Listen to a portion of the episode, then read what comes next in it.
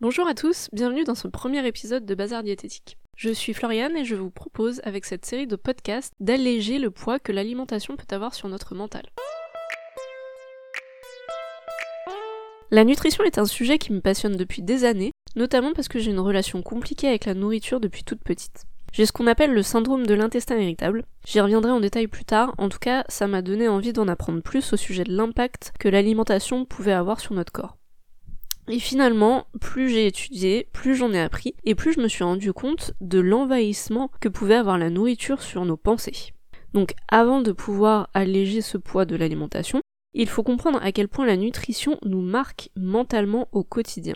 Je vais décomposer le processus qui nous amène à une relation toxique avec l'alimentation en trois phases. La première phase est un événement déclencheur qui va modifier notre rapport à la nourriture. La deuxième phase est la transformation des messages nutritionnels en injonctions alimentaires. Donc on va voir ce que c'est plus tard. La troisième phase est la mise en place d'une stratégie de contrôle de l'alimentation. Pour éclaircir ce processus, je vais prendre l'exemple d'un mangeur classique lambda euh, qu'on va appeler Marcel. Dans un premier temps, on va s'intéresser au contexte de Marcel. Donc il n'a ni pathologie ni addiction, il ressent dans son ventre la sensation de faim, mais aussi la sensation de satiété quand il a assez mangé. Notre mangeur est à la limite du surpoids, mais il a un poids stable depuis l'âge adulte. Donc ça c'est très important. Être à la limite du surpoids, mais être stable depuis un certain temps, signifie qu'on a atteint un poids naturel. Ça veut dire que c'est complètement morphologique. On ne naît pas tous avec les mêmes euh, proportions. Donc certaines personnes vont être plutôt à tendance maigre et d'autres plutôt à tendance forte, sans être en surpoids ou en obésité. Donc Marcel, lui, il se trouve à la limite du surpoids, euh, mais est stable. Il est régulé naturellement grâce à des systèmes complexes qui impliquent des hormones et des neuromédiateurs qui vont lui permettre d'équilibrer les apports énergétiques par rapport à ses dépenses. C'est ce qu'on appelle l'homéostasie énergétique. Donc le corps tient compte des dépenses énergétiques, donc ce qu'on va dépenser au quotidien pour aller marcher, pour digérer la nourriture, pour que nos cellules fonctionnent. Et donc il tient compte euh, de ces dépenses énergétiques et des réserves pour déterminer les besoins. Une fois les besoins déterminés, le corps va pouvoir activer des signaux internes qui vont déclencher ou à l'inverse stopper les prises alimentaires. Donc hop, j'ai faim, hop, c'est fini, je n'ai plus faim. La, sensation de satiété. C'est un système complètement auto-régulé. Maintenant qu'on a posé le contexte, on peut passer à la première phase du processus qui est l'événement déclencheur. Donc Marcel, qui va très bien et qui n'a pas conscience de la communication qui se produit entre son ventre et son assiette, reçoit un appel de sa mère et apprend que Tati Gertrude va mal. Elle est malheureusement hospitalisée et les pronostics sont mauvais. Maladie cardiovasculaire, euh, obésité, diabète, cholestérol. Elle a la totale. Marcel est perturbé, il apprécie beaucoup euh, Tati Gertrude et se sent très mal d'apprendre son état. La semaine suivante, la famille se retrouve autour d'un repas et discute du cas de Tati Gertrude, qui est toujours hospitalisée. La famille n'est pas tendre, on dit que de toute manière, euh, Tati Gertrude, elle a toujours trop mangé, et que finalement, si elle est en obésité, c'est complètement de sa faute. Donc on y va sur les bons vieux stéréotypes, du type, euh, bah fallait qu'elle se bouge, c'était juste un manque de volonté de sa part, elle a préféré manger mal, et n'a donc jamais arrêté de grossir. Donc là, on va entrer dans la première phase qui est le déclencheur de la modification de son rapport à l'alimentation. Donc Marcel va se sentir perturbé par la situation de sa tati et en même temps avoir peur pour sa propre santé. Il va également associer la prise de poids de sa tati avec euh, une mauvaise alimentation. Du coup, il commence à se poser des questions et son rapport à l'alimentation commence à se modifier. Donc on continue l'histoire. Sa mère, partant d'une bonne intention, finit par lui dire qu'il devrait faire attention à ce qu'il mange, que entre le gras, le sucre et les pesticides, la mauvaise, alimentation nous tue à petit feu. Et que finalement, s'il perdait un ou deux kilos, ça ne lui ferait pas de mal. Donc là, on est dans Inception, euh, la première petite graine est déposée dans son esprit. Marcel, mal à l'aise, commence à se dire qu'en effet, le danger il est là, et qu'il ferait bien de surveiller son alimentation. Par la suite, il décide de se renseigner euh, un peu et découvre qu'il ne fait pas exactement ce qui est indiqué en consultant des sites internet. Il se sent à côté de la plaque. Ses repas ne correspondent pas à ce qu'il lit. Lui n'a jamais pris de petit déjeuner, euh, les légumineuses ça lui parle pas, et les fruits c'est pas trop son truc. Donc là, on entre dans la deuxième phase qui est la transformation de l'information nutritionnelle à l'injonction alimentaire. En fait, Marcel, il va décortiquer tous les sites de diététique, les institutions, les médias, les magazines féminins, et même l'entourage, qui va l'encourager à y aller plus doucement sur le pain et le fromage, et euh, notre pauvre mangeur va vite se sentir dépassé. En fait, pour comprendre ce qu'il vit, et pour comprendre l'effet des injonctions alimentaires, on va utiliser une petite métaphore. Imaginons transposer les conseils diététiques en conseils euh, sur notre manière de marcher. Donc l'être humain apprend à marcher entre 10 et 18 mois euh, approximativement, et je pense que personne ne se rappelle comment il a appris à marcher. C'est quelque chose qui semble plutôt inné, on n'a pas l'air de se poser plus de questions que ça sur comment apprendre à marcher.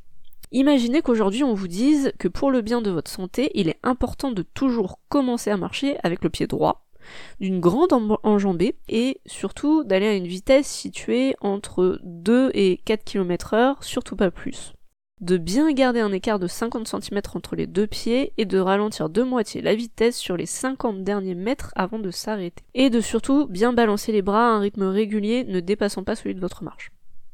Donc clairement ça n'a pas de sens, on est bien d'accord. Et surtout, c'est d'une grande fatigue mentale que de se poser autant de questions sur un processus qui est autorégulé. On a envie de dire mais en fait de quoi tu te mêles, laisse-moi tranquille. L'alimentation c'est pareil.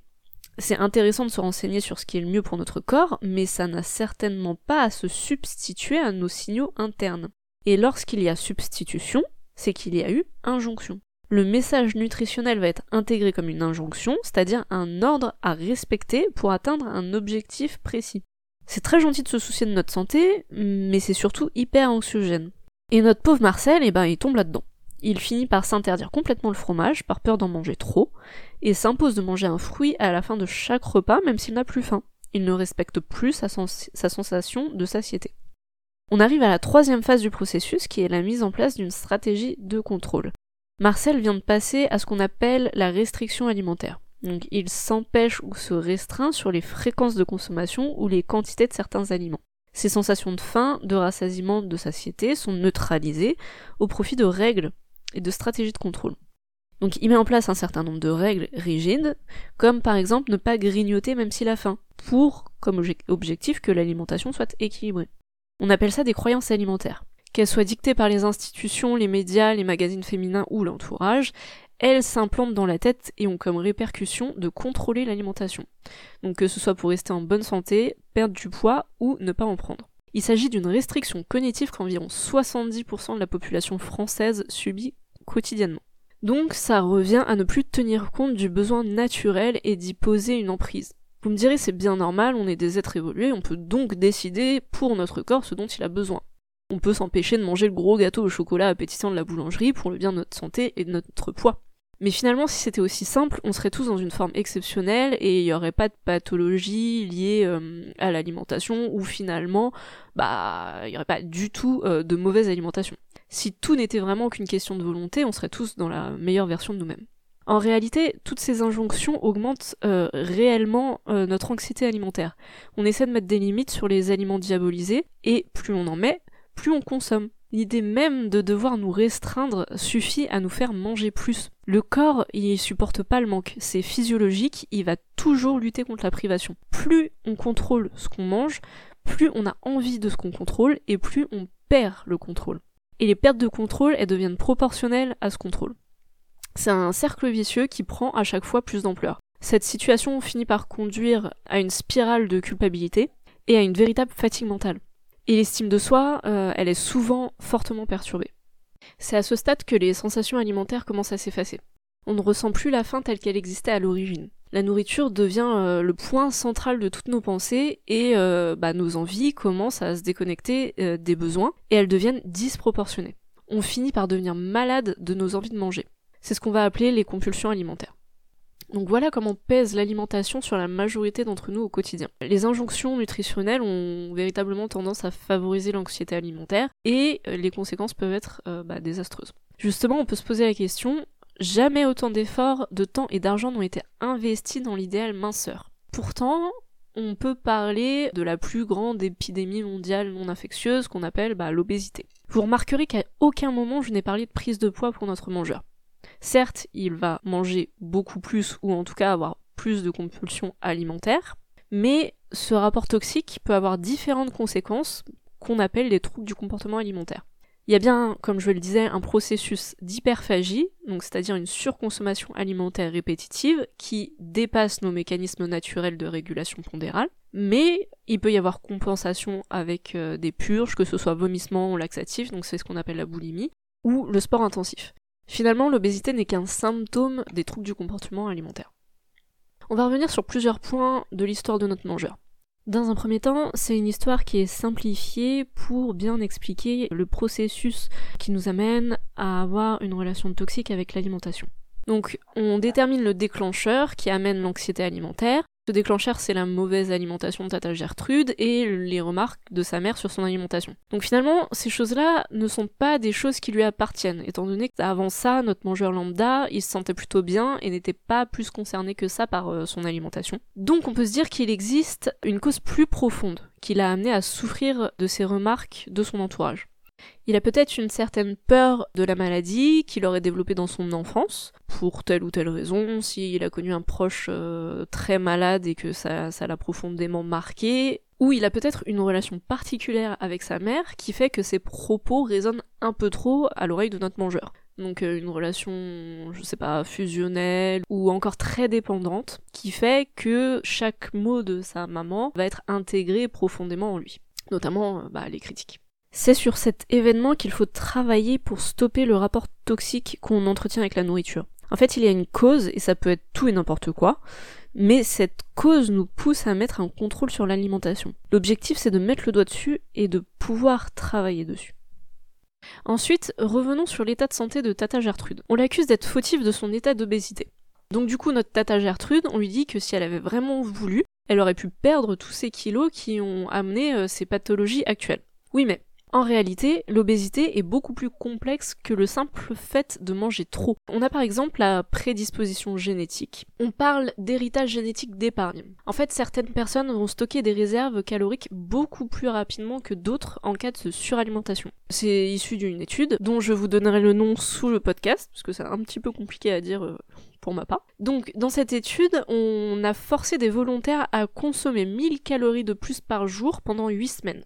Et comme on s'en doute, bah, la prise de poids a été différente d'une personne à l'autre. Donc certains participants n'ont grossi que de 400 grammes, quand d'autres ont pris 4 kilos. Donc c'est un peu injuste, mais c'est grâce à ces individus qui résistaient mieux à une pénurie alimentaire qu'on a pu survivre et se reproduire. Et finalement, ces personnes-là ont transmis au fur et à mesure leur gène d'épargne. Il n'existe pas que l'héritage génétique d'épargne, on retrouve également les gènes silencieux qui vont être activés ou les mutations génétiques. On a également le microbiote intestinal. Donc aujourd'hui, il est clairement établi qu'il existe une relation entre la composition de notre microbiote et les variations de poids. En fait, certaines flores intestinales vont favoriser la prise de poids. Il y a aussi la prise de poids induite par les médicaments. Mesdames, rien que la pilule a pour effet secondaire d'augmenter notre sensation de faim. Tous les autres médicaments, type antipsychotiques, antidépresseurs, régulateurs d'humeur, insuline et bien d'autres, ont euh, également pour effet secondaire cette prise de poids. Enfin peu en tout cas, hein. ce n'est pas toujours le cas. Ensuite, on a les dérèglements endocriniens. Hypothyroïdie, syndrome des ovaires polykystiques, pareil, ont pour effet secondaire, pas toujours, d'augmenter notre sensation de faim ou notre prise de poids. D'autres facteurs, sédentarité, manque de sommeil, temps passé devant les écrans, bref, plein d'autres causes qui sont incriminées.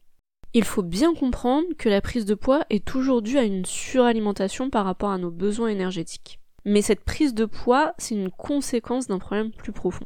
Et la prise de poids n'est pas forcément due à une mauvaise alimentation. Quelqu'un qui mange équilibré mais qui mange trop grossira. A l'inverse, il existe beaucoup de personnes qui mangent de la malbouffe à longueur de temps et qui ne grossissent pas parce que la quantité de calories ingérées n'est pas supérieure aux besoins. Attention, on parle de poids et pas de santé. Une personne en surpoids qui mange équilibré et qui pratique une activité sportive quotidienne sera forcément en meilleure forme qu'une personne mince sans activité et sous malbouffe. Dans tous les cas, retenez qu'en cas de surpoids, un régime aggravera toujours la situation. Donc stop les régimes, même si c'est dur à intégrer et à accepter, ce n'est pas la solution. Je le redis, notre système d'anticipation du manque va tout faire pour stocker encore plus dans le but de pallier au manque de nourriture. Il faut bien comprendre que notre organisme est toujours primitif et que son évolution n'est pas aussi rapide que l'évolution de la société. Le manque de nourriture, c'était le quotidien de l'être humain à ses débuts. Au fur et à mesure, on a mis en place l'élevage, la production de céréales, pour aller jusqu'à l'agriculture intensive et finir avec des aliments ultra transformés. Mais le corps réagit naturellement en faisant des réserves plus il va être exposé à la privation de nourriture et plus s'alimenter va devenir une priorité. Et ça peut aller loin. Une étude de l'ANSES, l'Agence nationale de sécurité sanitaire de l'alimentation, de l'environnement et du travail, indique une inefficacité, voire une aggravation du surpoids dans le cadre de régime dans 90 à 95% des cas. Voilà, je vous ai fait un topo du mécanisme qui nous amène à avoir une relation toxique avec l'alimentation, donc si vous vous retrouvez dans une des trois phases que j'ai expliquées précédemment, je vais vous proposer des outils pour sortir de ce cercle vicieux et pouvoir retrouver une sorte de sérénité et de paix avec votre assiette. L'objectif de cette série de podcasts sera de se délivrer de ce contrôle mental autour de l'alimentation et surtout de retrouver le plaisir de manger sans culpabiliser. Dernière chose, vous êtes le seul à savoir réellement ce qu'il se passe dans votre corps. J'entends beaucoup de témoignages où la personne n'a pas été suffisamment écoutée par son entourage ou par le professionnel de santé. Si vous estimez que quelque chose ne va pas bien dans votre corps et qu'on vous dit mais non tout va bien c'est dans ta tête, allez voir quelqu'un d'autre. Vous serez toujours le seul à être le plus au courant de vos sensations, donc faites-vous confiance et n'hésitez pas à refuser les personnes qui ne sont pas assez à l'écoute. Pour ma part, je vous proposerai des outils et des concepts, mais si vous ne vous retrouvez pas là-dedans, ce n'est pas grave, continuez de rechercher ce qui vous convient à vous. Soyez bienveillant envers vous-même et prenez soin de vous. Merci d'avoir écouté ce podcast jusqu'au bout, vous pourrez me retrouver tous les vendredis pour un nouvel épisode. Je vous souhaite un très bon week-end et à la semaine prochaine.